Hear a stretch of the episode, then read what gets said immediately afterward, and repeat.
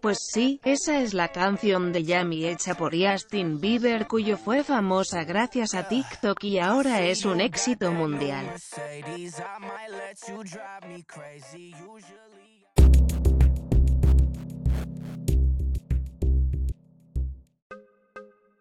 Doja Cat, la artista musical ha tenido mucha popularidad estos meses en TikTok, empezando por Candy, un single espectacular.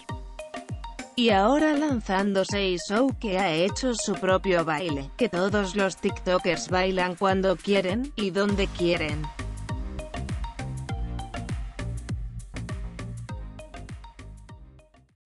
Nos vemos otro día.